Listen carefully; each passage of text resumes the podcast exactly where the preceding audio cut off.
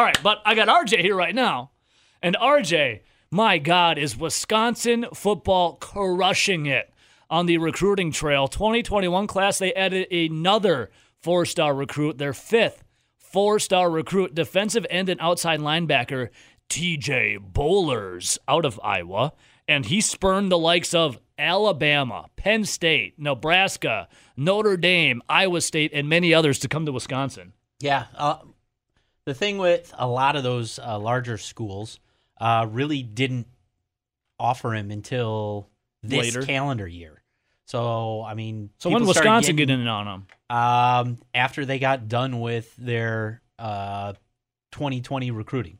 So, By the way, the 2020 recruiting class had five four star recruits. yep, And now this 2021 recruiting class, five four star recruits. That is now tied for most ever for in school history. yeah. So, uh, and and Wisconsin tends to get those guys that even though they're going to sign in December, they really don't have to worry about a lot of these kids flipping. Um, you know, 2019, I think had three guys flip mostly because they ended up staying closer to home rather than uh, choosing Wisconsin. Um, but you you look at this little last two three weeks run Wisconsin's been on, uh, added four or five kids, um, two three stars and two four stars, or it. I'm, I'm trying to A lot of stars thrown around there. and most of them are guys who are either end up on the D line or be outside linebackers. So you're looking at, especially in a three-four, you need those rush end linebackers, um, or those stand-up defensive ends who will be your rush ends to really be your the the deepest part of your defense. I think I saw that it was now five four star players from that recruiting class. Yeah. Is that what it is? Yep. Yep. Um, Five four stars. But yeah, this in this past week they've or past two weeks have gone from seventh in the Big Ten to fifth or fourth, fifth in the Big Ten, twelfth in the nation, um, and uh, a, a lot of the parody, either Wisconsin coach or Wisconsin athletic director accounts are pointing out how we've now went four spots up since like two weeks ago and are above Minnesota and have three less recruits um, and are graded higher than them. Um, Minnesota just had a dual threat quarterback and or wide receiver, depending on what he ends up being. Uh, flip for the second time or decommit for the second time, and this time flipped his commitment to Purdue. Uh, so um, a lot of people pointing that stuff out, and then you have the uh, the people who are like, "Well, why aren't you comparing him to Ohio State?" Well, uh, as much as I would like to say Ohio State's a rival, they're not. Uh, Minnesota is, and whenever you can kind of kick Minnesota, it's it's always fun. It's always fun, isn't it? Uh, It's always a good time. especially time. with the guy who's now leading Minnesota. Um, oh, who's that again? uh, uh, That I don't uh, know. that smarmy guy. he used to be a crew coach, I think. that schmarmy guy. Um, who's that schmarmy yeah. guy? But I mean, it's yeah, it's it's fun to kick Minnesota. I'm Yeah. not, not Well, gonna lie. How cool is this? though that the Badgers now get that's five four-star recruits. That's tied with the 2020 group for the most four-star recruits in a single class in school history.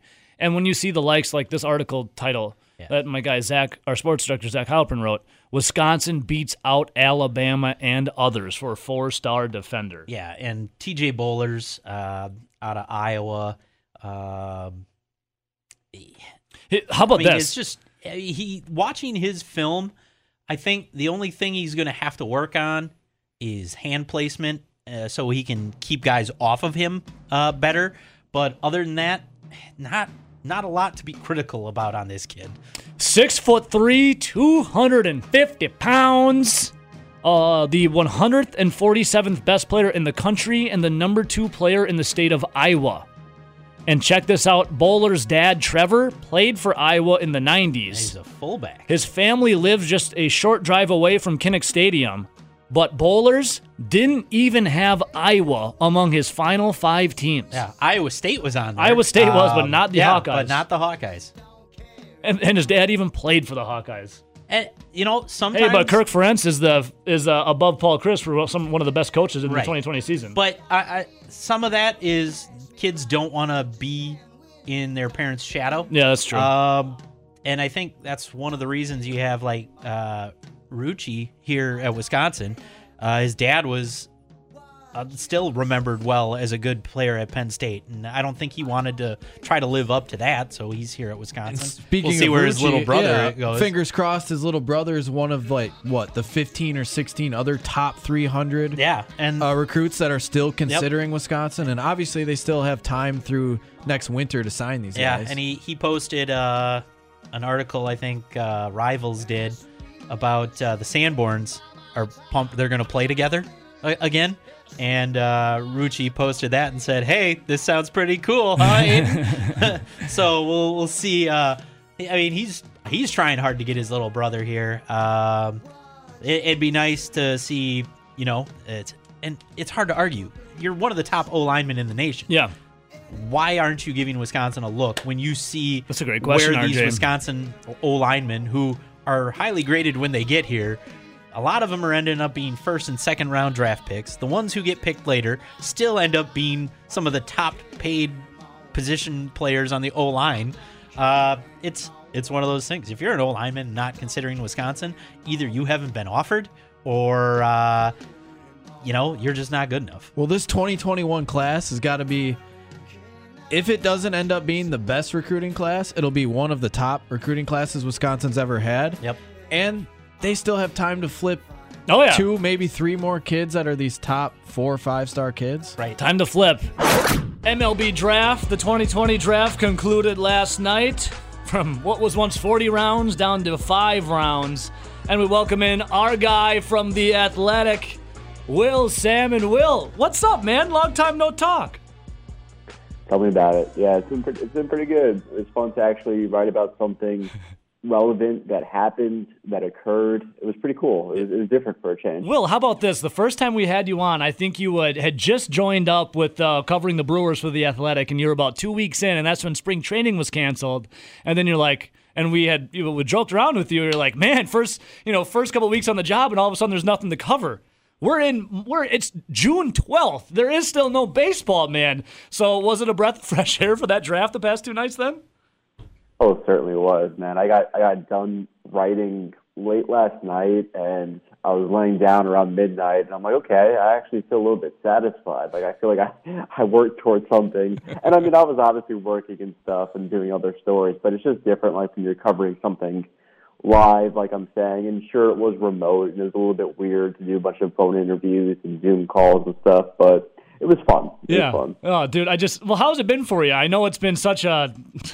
we- We were saying new normal. I'm calling the new abnormal. How's this abnormal year been for you as you, you know, start cutting your teeth with the Brewers? Like, what have you been doing with your time? it's been challenging. it's been it's been a good challenge though. You know, I, I was kind of reflecting on it the other day. Good challenge in the sense that hey, this is this is what the bottom looks like for like a lot of companies, for a lot of people. Like I'm not that different from people who are struggling far worse than than in my situation. I'm thankful to have a job and I'm trying to make the most of it. So it was good to push some creative buttons inside my mind and um, hopefully I I wrote some things that people like to read about from the past or just maybe highlighting some trends and whatnot. But uh, hopefully it's over though. Yeah, I hopefully, know, dude. hopefully it's getting to be the point where it's where it's over and we could we could start talking about a season or some some uh, semblance of a season. Yeah. Before we start talking about the draft that was, um, what is your gut feeling telling you on a baseball season? Do you think there's going to be one upcoming? The commissioner Rob Manfred said 100 percent they're going to play. Do you believe him? Only because he has that power to mandate a shortened season of about 50 or so games. That's really the only way I could see it being 100% happening. Certainly, they could come to an agreement where we get more games, whether it's 65 or 72 or whatever. I don't foresee something like 81 or 82 happening anymore just because it's already the middle of June. So it's going to be less than what people want, and nobody really wants to see a 50 game season, but that may be what we end up getting uh, just because the commissioner has that power to mandate it if there's no agreement. So that's the reason I would say that yeah, I could see a season happening, of course, and I would probably bet on it being more likely than not because of that reason. Yeah. Uh, selfishly, I want one just so we have something to talk about, and I don't want to speak for you, but I think selfishly you'd say you want something to cover. So let's let's get a season underway here. Uh, but something that you can cover and what you've been doing at a high level uh, at the Athletic and your Twitter account at Will Sammon S A M M O N. Will, what do you think of the first round of, out of UCLA, Garrett Mitchell? Yeah, he's a great player. I think if you talk to scouts and college coaches um, that he's played against, um, and even some of his coaches from UCLA, one of the first things I'll tell you is that you know UCLA is getting kind of robbed here because uh, Garrett Mitchell, man, his best days are so they're, they're ahead of him. Uh, he could have had a huge year this year. He's made some significant strides, some improvements. Uh, great all-around player. The power is probably the one tool that he sort of lacks that he needs to improve on, or that I shouldn't say needs to improve on because he's already a pretty good player. It's just that the power would make him a five-tool player because he already has the defense. He, he grades out phenomenally uh, as far as speed goes. So it's really just the power that's kind of a question mark. But the Brewers feel like he has some untapped potential there. And you could kind of see it in the amount of doubles he hit last year and just the way that his slugging percentage has changed, uh, has improved, I should say. And it's worth noting that UCLA didn't ask the kid to hit home runs. I mean, he batted at the top of, at top of the batting order. Uh, he was asked to get on base, put pressure on the defense, uh, be smart on the bases, steal bases, that sort of thing. And, and that's what he'll probably be asked to do with the Brewers. But my point is, is that he, he's a steal of a pick at number 20. Yeah. Um, and he fell because honestly and unfortunately, that people weren't. Um, they had question marks about him sort of dealing with the type. type yeah, was it just type one diabetes. which he's been dealing with since he was nine years old? I'm like, I'm pretty sure the guy knows how to take care Yeah. of it, right? Yeah, and I kind of hate that because I, I kind of like that's why I kind of pause. I'm like, I hate saying that just because you would think like, man, the guy should have a handle on this. He's been Yeah. playing at UCLA. He's been playing multiple times a week. This isn't anything new, but you know how it is. We see it in the NFL, the NBA, where for whatever you know, people and you don't blame them. This is this is uh, you got to get that first round pick right. Right. Um, baseball's no exception. So, yeah, I, I don't blame him on that sense. But the for this kid to fall to number 20, uh, the, the scouts, the coaches that I spoke to were like, this is has the potential to be one of the steals, if not the steal of the draft. Yeah, the value was huge for uh, Garrett Mitchell. Uh, Will Sammon joining us right now, covering the Brewers with the Athletic. And what what was your take? Because I saw a lot of people clamoring that they should have got pitching. They should have went pitching with the first round. Obviously, the Brewers didn't go with any pitching. What's your take on the people saying like we need an ace? Yeah, I don't. I don't think that that was that big of a deal. Um, I don't really. If you look at their pitching depth in the min- in the minor league system right now, they're okay. I, I wouldn't say they're anything great, but it's solid. Uh, they they drafted Ethan Small last year. They have a couple of guys um, who are on the cusp of of perhaps getting to the major leagues. Uh, somebody like a Drew Rasmussen, for example, uh, good on there. So uh, uh, somebody had asked me this the other day about what they're going to do in the draft, right? And I said, you know, I'd like to see them get some position players because we're talking about a farm a farm system that is viewed as the worst in the big league in, in the in major league uh, for of all the major league teams. And so there's there's a need for depth there. So I I quite frankly I like that they drafted the position position players, all five of them. They didn't necessarily wake up on on Thursday saying that they were going to do that, but I'm I like the way it worked Yeah. out for them because they got with they got players that could help them that have some potential that could at the worst case scenario a couple of those guys were just filling out for depth purpose depth purposes. Yeah, what do you, what's your take on their next pick? It was uh, 53rd overall in the second round, the shortstop Freddie Zamora out of Miami. Yeah, some question marks there. I mean, he's coming off the ACL ACL injury, um, so he actually didn't play at all in 2020. Um, obviously, everybody's season has been shortened dramatically, but he suffered the injury two days before their season started out of practice, and so we're talking about a guy who probably otherwise, from what I've heard, would have been like a late first rounder. I think the Brewers view him as that too, so they were able to get him late, you know, 20th uh, you know, midway through the second round after the competitive balance pick. So that's a it's a pretty good get if it works out for you. Um, he made a lot of errors at Miami. You, you'll you'll see that, but the Brewers think that his best tool is his defense, and it's not really unusual to see a high number of errors for a college shortstop, just because they often try to get the balls uh, based on their range that other guys don't really try or attempt to get to, and you just don't know if that's on the first baseman, the the, the um, attribution to the error. So a lot of it's a question mark. So I asked and they were okay with it. They think that's it's a plus tool for him. So there's upside there. Um, it's another one of those value picks, and it's another one of those up the middle picks that they like. So yeah. no surprise. Um, pretty good pick. I think I think it's worth the risk of worth of the risk. Yeah, for sure. Nice, uh, nice. Uh, 92nd overall pick. We go to Central Michigan's Zavier Warren. This guy played catcher, shortstop, and third base. This guy is like he a freak athlete. What's going on with this guy? Yeah, I love this pick, man. Um, he also could play some second base, and some other teams viewed him as a as a corner outfielder. Even I heard, so he wow. was kind of viewed all over. The Brewers were actually one of the few teams who were super intrigued about his catching ability. He caught in high school, caught a little bit for Central Michigan, not a whole lot. The Brewer scout uh, Pete Vukovich Jr.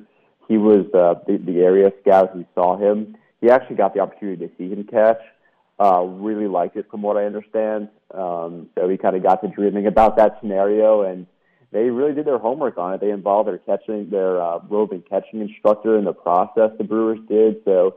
There's a lot to like from the versatility angle of him, but really, I mean, his bat should play. Like that's that's really the part of him that people say will carry him, regardless of the position that he ends up at. Uh, Will, I'm looking at your Twitter account right now at Will Sammon, and I see with the Brewers' next pick, it was um, Joey Wiemer, the outfielder from Cincinnati. He's got a little leg kick when he's up there, huh? Did you get to talk with uh, Wiemer? Yeah, it's uh, it's pretty aggressive, isn't it? if you if you look and you watch that video, you're like, wow, uh, you don't quite see that every day. But um, it's something that he actually had to try to cut down a little bit on, just because he heard from scouts and uh, teams about that because it, it seemed to have messed up his timing a little bit. Uh, at least that's what they will tell you. And so maybe if he could kind of tame that somewhat, they could see his. It's unique. Uh, I'll say that it is unique. Yeah, uh, they could kind of see his contact go up a little bit if it's tamed, if that if that's the case. But I mean, sh- shoot, um, I like it. Yeah, why not? I like the little so flair for the dramatics, right? you know. Uh, and finally, let me ask you on the last pick. All right, I saw this and I, I just had to chuckle. So obviously, where where are you from again originally? I'm from uh, New York City originally, but I've lived in Florida, Alabama, and Mississippi as well. So, uh, yeah, I know you used to cover football as well, but I don't know if, if you saw this, but in the NFL draft, the Green Bay Packers, who desperately needed another, another wide receiver, they didn't select a single wide receiver in the draft. Last night, the Milwaukee Brewers, with their last pick, selected Hayden Cantrelle. He was a standout wide receiver in high school, could have gone D1. So the Milwaukee Brewers have now drafted more wide receivers in 2020 than the Green Bay Packers. But, just a fun fact for you. But what do you like about or seeing this Hayden Cantrelle with their last pick they had in the draft? Yeah, that he's, he's certainly fast enough. That's really the thing that jumps out for you with this kid, uh, certainly for the Brewers he he was only hitting like 136 in 2020, and that was kind of weird um, to see for a guy who's being taken in this shortened draft.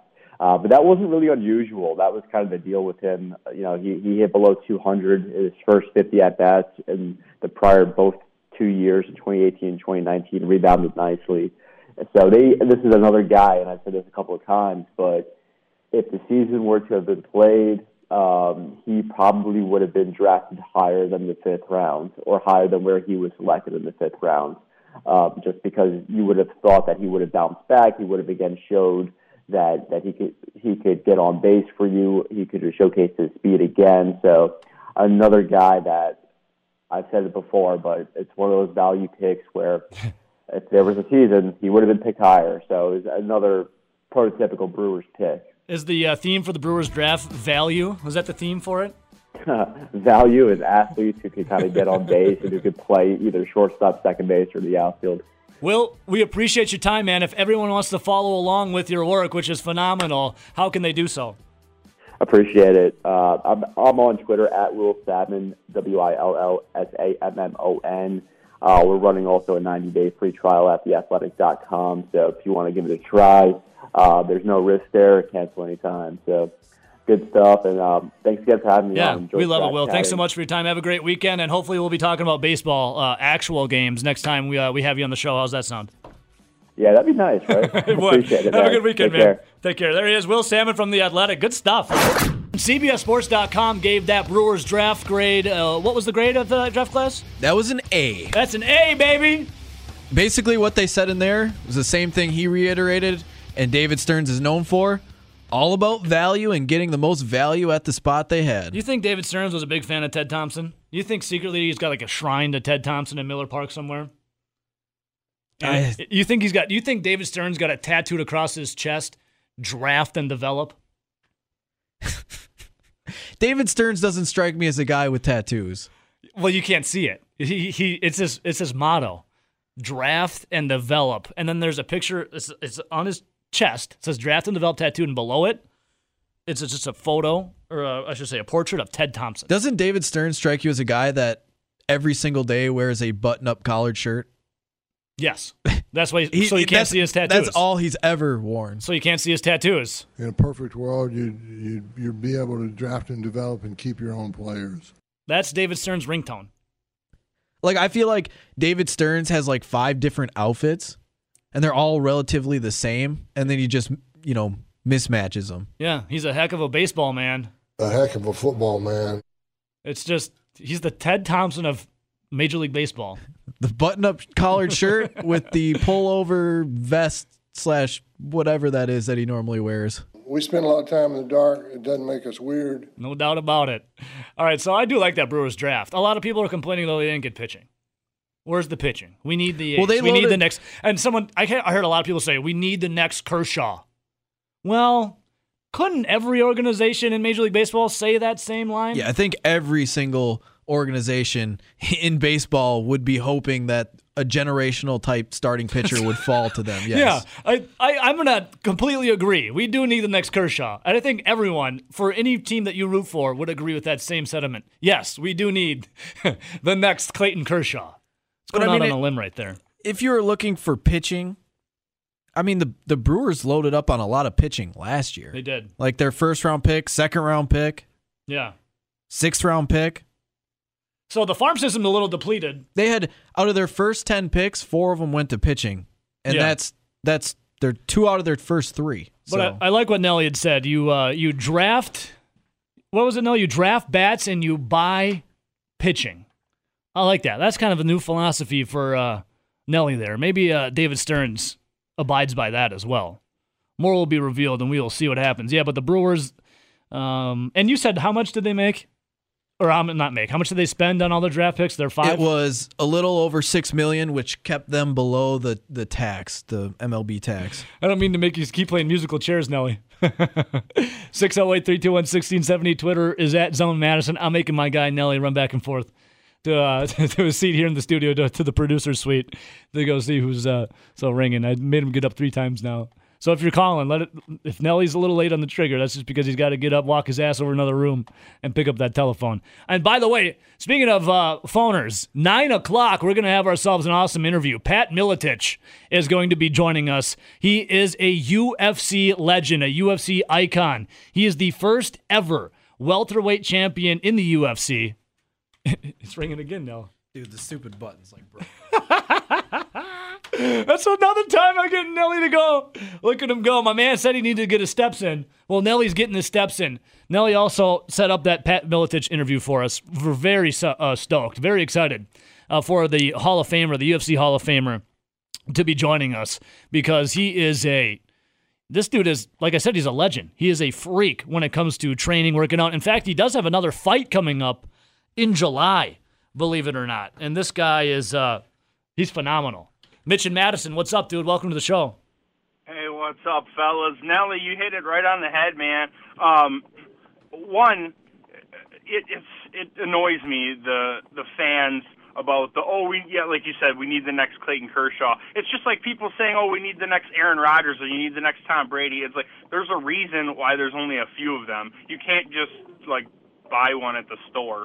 So if they, you know, if, if they have, you know, the, let the scouts do their job. If they don't show one of these pitchers is worth that pick, don't reach because then what are you going to complain? Oh, why'd you spend such a high pick on this bum? It's like some people do not have the critical thinking to understand what's going on. And like now, you like you said, you draft for hitting, and if you can, if you can go out, what did, what did the Brewers do when they got CC Sabathia? Uh, I mean, they got him. He was an ace. They, he basically willed them to the playoffs. Um, I That mean, was who awesome. says they? Yeah, right. Who says they can't do that again? Well, that's the thing, Um, Mitch. When you draft these guys, you, you draft a kid that's either really good in high school or college. You have no idea what he turns out to be in five years. But when you acquire pitching or trade for it or sign it, you know what you're getting. Exactly. Except when you get a guy like Jeff Suppan. Yeah, we don't Oh, talk. We don't talk Mitch, about him. Mitch, why do you got to do that to us like that? You were just you were on a high note. Right? We can't end on a low note like that. What's going on? What you got planned this weekend, man? What you doing? oh man, uh, my grandfather's 90th birthday. He's the one that beat the Rona. Oh, he beat the Rona. Yeah, man, he's had can- he's literally lived with cancer for years, got Rona, and beat it. And I was talking to him on the phone last night. And I'm like, and he was he was just joking about. it. He's like, oh, I I wish I was on the other side for those days I had that. I'm like, Grandpa, you're gonna outlive us all. Yeah, Like, 90 years old. Hey, tell him I said happy birthday, and he'll be like, "Who in the hell is that?" But just say, "Hey, Yeah, happy right? birthday, well, Grandpa." no, he he does. Uh, he loves listening to the radio and stuff. Um, so I'll definitely I'll give you guys a plug because Love I it. mean he literally he, he watches his farm stocks and sits out on his deck and shoots coyotes. Hey, Mitch, if you're listening so- at 9 o'clock, we're going to have Pat Miletich on, a UFC legend. He also has his own podcast called The Conspiracy Farm. So it's all about Oh. All about big time conspiracy theories, too. And we're going to ask him what uh, is on the docket for that as well. So if you're still around 9 o'clock, it's going to be a great interview. Oh, for sure. I will be. There. I'm going to start listening to that podcast too. I, I need my uh, conspiracy fix. Oh, here you'll you guys will love this.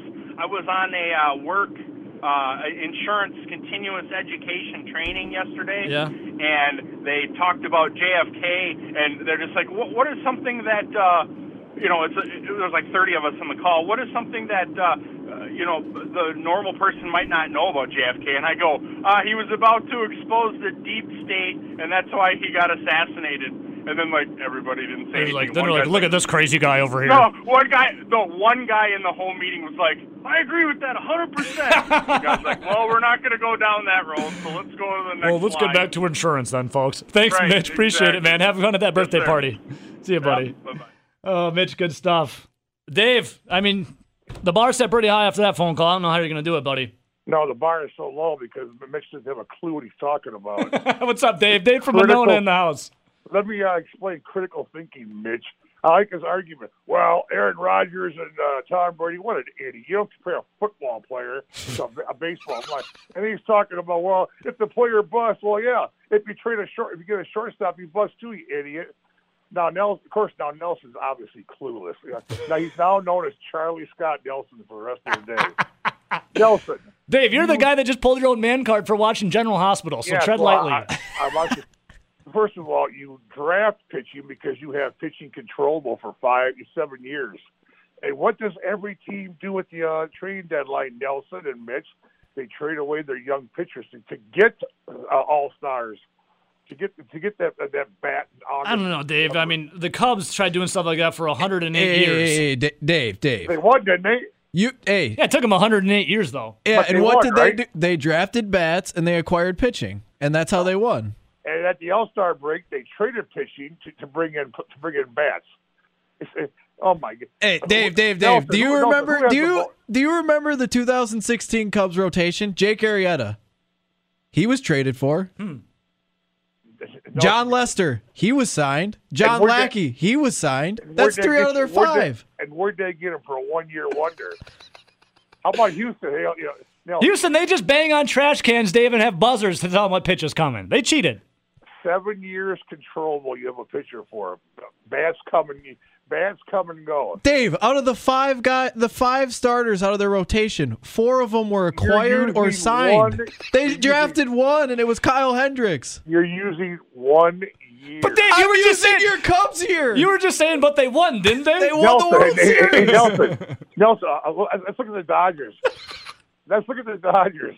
you know, how, how they draft How many Deflecting, World Series? deflecting. How many World Series did the Dodgers win in the last 30 years? The same as the amount as Milwaukee Brewers Yeah, so why would we model after them? because they draft pitching. Dave, I love when you call in. Hey, Dave. Nelson, hey, hey, Nelson, who has the ball 90% of the time? A shortstop or a pitcher? Hey, Mitch, who has the ball? You know who's got Who the balls most of the time? game? It's the umpire. They got multiple. They got Who them on all the time. Dave, Who I'd say the, the catcher's got the the ball the most. There's a reason why Nelson's not playing for Utica anymore. He's sitting in a studio. Hey, Dave. Real, on a serious note, though, I'm glad to see your mom has come home and she's on the uh, the road to recovery. That's good stuff, man. It's good to hear. Oh, yeah, and she, she- and she's and she's even a Cubs fan. At least she has some some brains. Have a good weekend, Dave. Yeah, we he got goes back to fired not up. saying bye. Yeah. Well, Dave, you, you you destroyed his argument right there. You, Dave said he said that you that the Cubs drafted those guys. They they only drafted one of them, right? Yeah, Kyle Hendricks. Dave, I love you, brother. Uh, update from Dave from Monona. The Wizard says he would have buried you, Nelson, if it wasn't for that commercial break. That's what they all say. Yeah, you would have been buried if you would have had 30 more seconds. I, from what I could understand and gather from it, though, Dave, Nelson bodied you. His argument went up in flames. I just used his own Cubs roster. Awesome stuff, man. Awesome stuff. Speaking of awesome stuff, in just a couple minutes here, we're going to get UFC legend, Hall of Famer, should be on the Mount Rushmore of UFC icons. Pat Miletich, the Croatian sensation, going to be joining us. I wonder, is, is this Dave? Who is this? Welcome No, to this it's calling back, baby. Oh, what's up, Mitch? Yeah, sh- shoot your shot. If, Dave, if you think I was going to turn a blind eye to you talking smack, that's not going to happen. Uh, dude, look at every World Series uh, recent champion. A lot of their pitching staff, especially the good players, were brought in via free agency. And we're not saying to not draft pitching. We're saying if the draft board shows that a pitcher is not super high, do not reach for a pitcher because you can just go out on the open market and get a pitcher because it's one fifth of your starting rotation, and it's a lot more of a home run to get a pitcher you already know is good than pick up a bat where there's nine people in the lineup. Mitch, how does it feel? Dave from Monona, we didn't know it was the rivalry we needed, but he was taking on one of our loyal listeners and caller, Brenda. But now Brenda, as apparently Dave is done with Brenda, and now he's turned his attention to you. How does it feel to be on the in the crosshairs of the wizard? Uh, I I don't. All I gotta do is move to the side of the his face that he can't see, and it's over. So it's it's done. It's done. Thanks, Mitch. That's all I gotta say. See you, All right, buddy. bye. Have a good weekend. Oh. You, Nelson, you were Add spot on about Dave from Monona. Add another one to the rivalry. He's the Notre Dame of callers, right? Because Notre Dame's got a rivalry of just about everyone, right? Add another one. Add another one. Just to the another list. one on Dave's hit list. Yeah. Brenda, your rivalry of Dave is no more. It's now on to Mitch and Madison. This I'm super excited about. I've I was thinking about it last night. I was getting stoked. I tweeted it out. My man retweeted it. We welcome in the UFC legend, the first welterweight ever in the UFC. The man, the myth, the legend, Pat Miletich. Pat, what is up, my man? Well, there's a lot up, obviously, a lot been going on, and and uh, it's nice to see the UFC and MMA world is ramping back up, and uh, the rest of the the the professional sporting world is lagging behind as always. Yeah, they're lagging behind, man. It's getting a little embarrassing, especially for baseball. You're tabbed as America's pastime, and you can't figure it out. It's pretty sad. But Pat, I have to ask you real quick. I was uh, watching an older video, and there was kind of a hype video of you, and this guy said if MMA never existed, he would have been a boxer. If boxing never existed, he would have been a carnival strongman. Is that true? Would you have been a carnival strongman? Well, it's interesting you asked that. My great uncle, who was on the 1932 Olympic boxing team, he left Southern Iowa to go to Detroit to work in the auto plants up there, and the and the depression hit. So he started boxing again, and as an amateur, beat Joe Louis, knocked him down seven times in three rounds. Got on the 32 Olympic boxing team, as I said, and uh, but he used to hone his skills. He he fought Maxie Rosenbloom twice actually for a world title once to a draw and once to a split decision, and both times the crowds rioted because they knew my uncle won. Um, boxing was very, very corrupt back then. But um, he used to hone his skills by traveling to carnivals and state fairs and beating up the strongmen. No because kidding. The strongmen, yeah, back then the strongmen would do feats of strength, and then they would challenge anyone to come up and either do catch wrestling, catch as catch can submission grappling, or um, box them. And so my uncle used to get up there and, and beat the hell out of them. That's how he used to practice. That's incredible, man. So it's in the bloodlines. It's in there, man. What what was that? What, What? was your first inspiration to get in and start, you know, your career? Like what was the first inspiration to get in there? Just like I want to kick someone's ass. You know, it was never about beating anybody up. I mean, I, I honestly, I never even really liked fighting. I loved competing. I loved testing myself. But, you know, I think it was a combination of growing up wrestling here in Iowa, having Dan Gable as an idol, a guy that, you know, I read every book he had. I watched every documentary on him. I, I just followed him, uh, everything that he did from the time I was very young. I started wrestling at age five. Um, and then also my mother. My mother was really taught me what being a fighter was all about. She was a single mom and raised me and and busted her butt. and, Uh, ran a hospital. She was a nursing director and on the board of directors at a hospital. And, and so, you know, it was really those were the two biggest influences in my life. That's awesome, man. It's always like I see those best fighters are always the guys that uh, start with wrestling. It's always that wrestling first, you know. It's the great background for that. Um, Pat, I was going to ask you. So obviously, when it comes to the UFC, you've seen it grow leaps and bounds. You're a pioneer of the of UFC. When you see Dana White now talking about, or he did, buy an island. He's got Fight Island. Would you would you want to come back, or let's say you go back when you were at your height, you know, in the octagon? Would you want to go fight on Abu Dhabi on an island as the world is shut down with a pandemic? Um, no, you know that I've never even thought about it to be honest with you. More than anything, I mean, I'm actually fighting July 18th, not that. because I want to fight, but because Michael Nunn and I. Michael Nunn was the best pound for pound boxer in the world for four years. He he and I grew up in the same area down here in Iowa.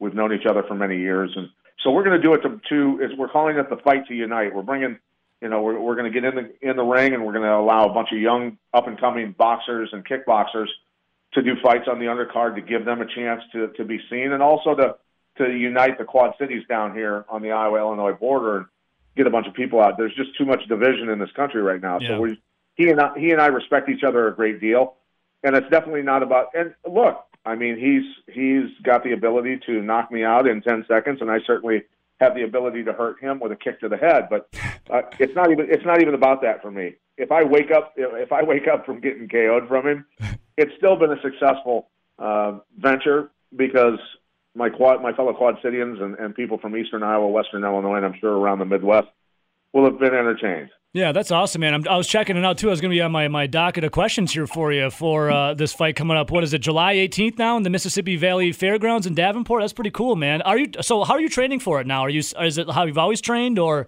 or what are you doing to prepare your body for it? Well, you know, I'm you know I'm I'm doing bag routines. I'm I'm hitting mitts. I'm I'm swimming laps. I'm you know hitting runs. I haven't done any long running for a year and a half, but I went out Memorial Day and did 22 miles just to see see how it felt. And uh, you know, I won't do any more long runs until after How the did fight. 20? How did 22 miles feel?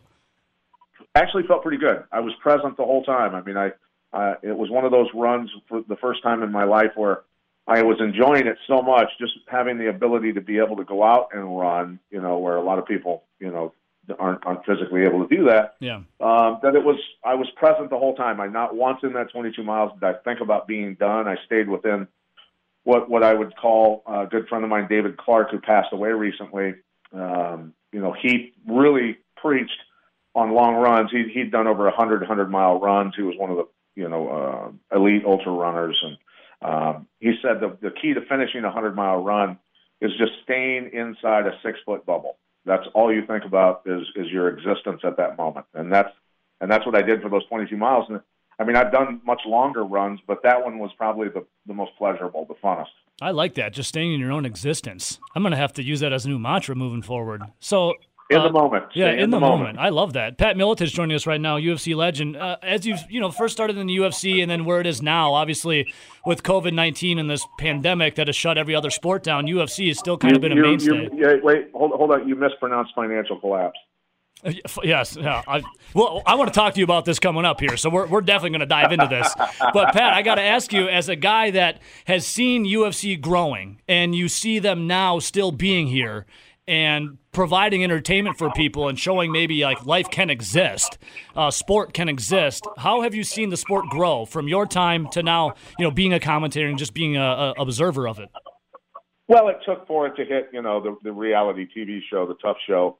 Um, you know, in the early days, it was, you know, we'd get on a a bunch of us from a show would would either get on a plane to go to a show or coming back from a show, and everybody on the plane would look at us like we're aliens because we're, you know, a bunch of muscular guys with cauliflower ears and laughing and having a good time. And you know, they'd ask us what we were doing. We'd tell them what we were doing. They had never heard of it, you know, at the time. And then we would explain the sport. And by the time you got off the plane, you had made a friend and made a fan, you know, for the sport and for yourself and it was one person at a time or a few people at a time, uh, and or doing seminars at, at traditional martial arts schools, that sort of stuff. But once it hit the reality TV on Spike, uh, that you know that that really skyrocketed the sport, and I think people started to become educated on what it takes endurance and strength training and technique, and you know, I mean, you know, there's a lot of pillars that go into building a house of a, of an MMA athlete. You know, just mm-hmm. just the components of kickboxing, boxing, wrestling, submission grappling, whether it's sambo, Brazilian jiu-jitsu, catches, catch can, wrestling, all that knowledge from all those all those combat sports, and then figuring out find that fine balance between aerobic and anaerobic endurance. You know that that explosiveness, the power to to move another very very dangerous human being around, and, and the ability to keep breathing while you're doing it for you know 25 minutes. Yeah. Um, Nelson, you have a question? Yeah. So, Pat, I really got bigger into the UFC probably around 04, 05, and probably my favorite right. fighter of all time has to be Matt Hughes. And okay. Yeah. I just I just want to know how did you get all of those guys not only to come in and train with you, but the fact that you were still fighting at the time when you started that that uh, Miletich fighting system. How how what came how did it come about to get all those guys and start like a camp? You know, it goes back to Dan Gable again. Dan Gable was a guy who, um, as a young coach, would would beat up his entire team. He could he could beat anyone on his team, and those guys were national champions. Of course, he was an Olympic champion who didn't have one point scored on him in the Olympics by the world's best wrestlers. So that tells you how good he was. Wow. But um, it it came down to, you know, I I did things training wise, endurance wise that I I in in my mind could never a fight could never be as hard as my training, right? And so anyone that came to train with me would do this this training, the fight training, the the technique, and then the endurance stuff. And most of them would just not hang around. They just it was too tough for them, and they and they just decided to go get a, a day job. But the ones that did stick around, who had that work ethic and uh, were thoroughbreds and, and just very hardcore, dedicated, passionate athletes, stuck around. And, and as that started, the snowball began to grow. And so more and more people would come. Of course, probably 95% at least um, would stay for two days instead of the six weeks that they had scheduled. Um, having and they were already professional fighters, and they just go back home and just say, you know, this is nah, this is too in, this is too intense. But the ones that did stick around, and and it just the snowball kept growing. And at one time, I think we were between um, 40, close to 50 athletes that were ranked in the top 10 in the world in their weight division wow. in the room at the same time on the same nights. Well, you had so many so guys. well, anyone, and that was the beautiful thing is that when, when somebody was a professional fighter and they were the big fish in the small pond from the gym that they were from, they would come to my gym. And every single guy that you grabbed to work out with, we would do five minute rounds. And a lot of times you would switch partners every five minutes. You'd find a new guy, find a new guy, find a new guy. And every guy that you grabbed was ranked in the top 10 in the world. so you just, it was, it, you know, there, my, my name was on the side of the building, but I got my ass kicked daily. what was it like getting your ass kicked daily? Uh, very humbling. It, it, it teaches you manners. Well, uh, Pat, I was watching a documentary on on your fighting system, and I believe, oh, was his name Steve? Steve, Steve Rusk. Rusk. You mentioned him yeah. about how he really wasn't a guy that liked to fight, but he liked to show up and train with you guys, and he'd kick anyone's yeah. ass. he you know, he was a he was really a genetic freak and also very very technical, very very technical, very explosive. He was there's there's there's human strength and then there's animal strength. And anybody that's ever stood next to a horse, when the horse decides to move sideways, it's going to move you. There's nothing you can do about it. And that's the kind of strength that Steve had. He actually he actually broke my lower leg one time just by sagging his hips to stop a, a throw that I attempted on him. So that's that that's how much power he had. And he could come in and and throw around. One time he just to give you a story, Steve came in and told Tim Sylvia when Tim was the the reigning heavyweight world champion, by the way, Yeah. and he said, "I'm go- I'm going to belly to back soup you, which means dump you on your head um, all night tonight in practice." And and Tim just shook his head and said, "Steve, just please." But Steve did it for the entire night and kept doing it to him over and over and over. And he would grab Tim, and before practice would start every once in a while, and he would grab. And mind you, Steve wasn't a gigantic guy. He was probably 210 pounds, six six foot, but he was such a such a great wrestler and so powerful that he could do this to the heavyweight world champion, like he was doing it to his nephew. he he would grab Tim and throw him down, and fish hook his mouth until Tim's mouth would bleed. And then gouge his eyes with his thumbs, and Tim would have black eyes for a week afterward. Sounds And like he's Tim doing some do anti-foot about it. training. Sounds like he's doing some anti-foot training there. That's called anti anti foot training. Poke in the eyes. I just find that so wild that you can have these guys that are hanging around at these camps that are actually better than some of the fighters that you see on TV. That's insane. That's what blows my mind. hey, Pat. Well, people, people people don't realize, you know, I've I've seen a lot of very very scary human beings, whether it's professional fighters, special forces, you know, uh, naval special warfare guys, and, and other special forces guys. There are so many scary people that you would not even you, you don't even realize how dangerous they are. Um, and that's the thing. That's that's why you learn respect. You don't Yeah. you don't just go around messing with people. Yeah, and that, I think that's what the internet has done to people is giving them a voice they can like spout off to people and not worried about getting punched in the mouth. You know, I think that's, why you see a lot of disrespect yeah. in the world. Everybody needs to get get their nose bloodied uh, Yeah. to learn some respect. Hey, Pat, I was going to ask you, Pat Miletich joining us right now. Uh, your podcast, which I love, The Conspiracy Farm, was that started by you training with, you know, officers and special forces? Um, you know, it was actually started just because I had always had an open mind as far as I was very inquisitive and I always asked questions. I always asked the why question. Why is this happening? Same. What is causing it? And, you know, I started seeing holes in the stories in the news and just saying, you know what?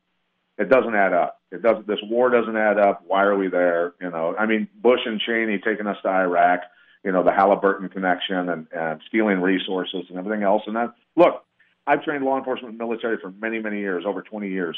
I love our military. They signed on the dotted line to donate their life for their country if necessary. But but the politicians, look, they're, they're not they're not on my A list. Let's put it that way. Pat, I think So, you could but it say was- it's the elites versus the not the it's the versus the haves versus the have-nots, right? The elite versus the non-elite. Right, and well, you know, it's it's hard for people to understand this. Is that um, look when we see on the news, um, you know, uh, George Floyd um, being knelt on on his neck and and killed. Um, anybody that knows if you cut off blood to the brain for six minutes, somebody's not coming back. Well, he made sure to kneel on there for seven minutes. I don't know what kind of relationship these guys had with each other. Apparently, they worked together. I don't know why it happened. I just know that it has angered a lot of people, and there's been a lot of other things that have led up to this, right? And so, so Black Americans are, are understandably angry. But what I ask, you know, my Black friends, and, and I pose this question to anyone, white, Black, brown, doesn't matter. Why are there so few Black-owned banks in America? Okay, um, that's something that people have to understand. Look, most of us, there's a club, and you and I are not in it. That's just the way it is. And so I want people to start to stop fighting with each other and understand where the oppression starts. It starts by oppressing people financially. You know, if there were many, many more black owned banks, how many more loans could go out to black Americans to get a mortgage, to start a business, to truly free themselves from the oppression that's going on? And then once they understand that level of freedom, then they will understand also at the same time who runs the bank and why our money is loaned to us by foreigners, foreign-owned banks, uh, of you know the of the few families that own the Federal Reserve, which is not federal at all, for those beginners that don't understand it, and it's loaned to us with interest, so we are enslaved forever. So, that being said, Everyone out there should be fighting for black-owned banks. They should be fighting for decentralization of the banking system, and basically turn it into the Wild West. Because I want a bank on one corner that'll give me a percentage rate, and then I can go next door to the other bank and say, excuse me, and say, this they're giving me this rate on a loan. Can you do better? And that's when freedom starts to come. When there is a, a interest-free gold-backed Treasury note issued by our Treasury and printed by our Treasury with no leverage and no strings attached, where the foreign the foreign uh, globalists do not control our politicians and our policies. Yeah, definitely us versus the elites. And I, I saw you tweet this out. I, I liked your tweet, but at the end of the day, it's sad thinking about it that we are the elites ant farm, right? We are hundred percent, one hundred percent, and they and we're being manipulated. You know, I, I ask people this, and, and people have called me crazy, but now poli- uh, uh, economists, world class economists, are coming out and they're not admitting it fully. But the minute the lockdown happened, look, I've been following global bank stocks stocks for over well over twenty years, and Peter Schiff, who has been on my podcast, The Conspiracy Farm, several times, called the 08 collapse. He was laughed at on CNN, laughed at on Fox News. He called the 08 collapse for over a year. He said, You don't realize what's coming. And when we had him on my show, he and I talked, and I said, Peter, it's coming again. It's coming in the spring of 2020. We've been saying this for well over a year. And he said, Yes, it is. Yes, it is. And little did we know that they would use a lab created virus to serve as a camouflage jacket to cover this up. Because if people truly knew about the banking system and truly knew how the fiat currency that, that we use, and uh, it's a lot of terms that people don't understand. If people understood the banking system and understood and knew how to pay attention to global banking stocks, they all would have known that this was coming. And basically, the politicians and the bankers would be drug out into the streets. And I'm telling you, it, w- it would be ugly. So people need to wake up because we're being played against each other, left and right. The left and right paradigm is dead. People have to understand that because it is, yes, citizens versus the elites right now. I also do like this tweet you had uh, from the Conspiracy Farm that you had retweeted your your podcast, The Conspiracy Farm. It was essentially much of our real ancient history and past is unknown to us.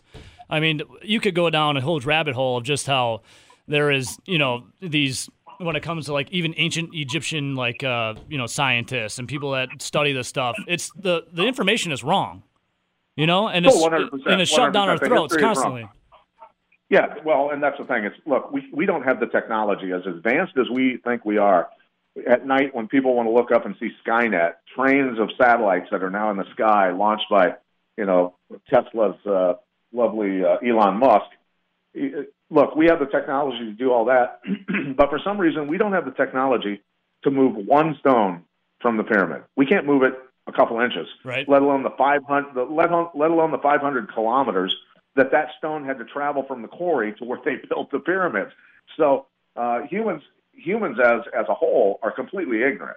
It, it's it's Well, we have amnesia. We have amnesia, I think, you know, too, and also the fleece is pulled over our eyes.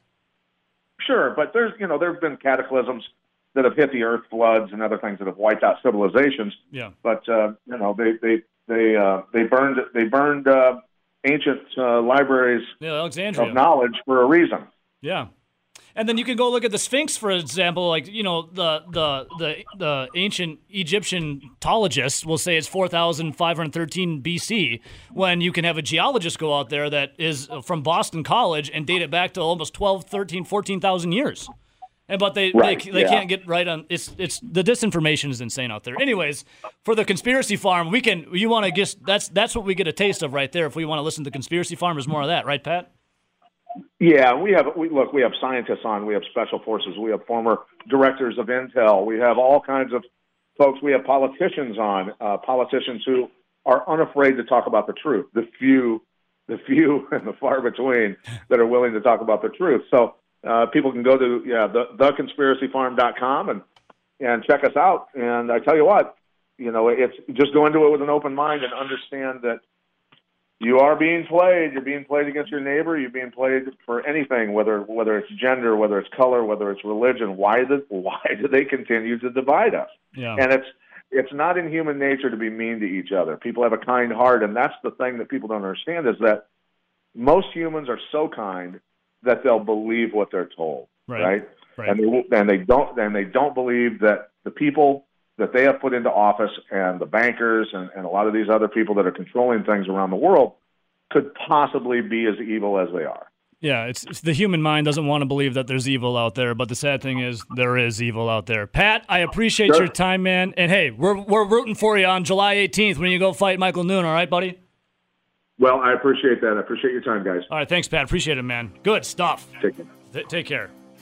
Man, UFC legend Pat Miletich right there Hey, breaking with it the down. with the lack of sports, maybe we get a bus trip together and we go watch yeah, it. we'll go to we'll go to Mississippi Valley Fairgrounds in Davenport to watch Pat just poof get it going. It's only like a two-hour drive.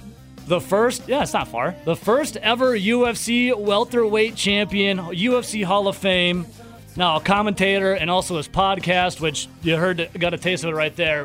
Appreciate your time, Pat. That's some awesome stuff right there.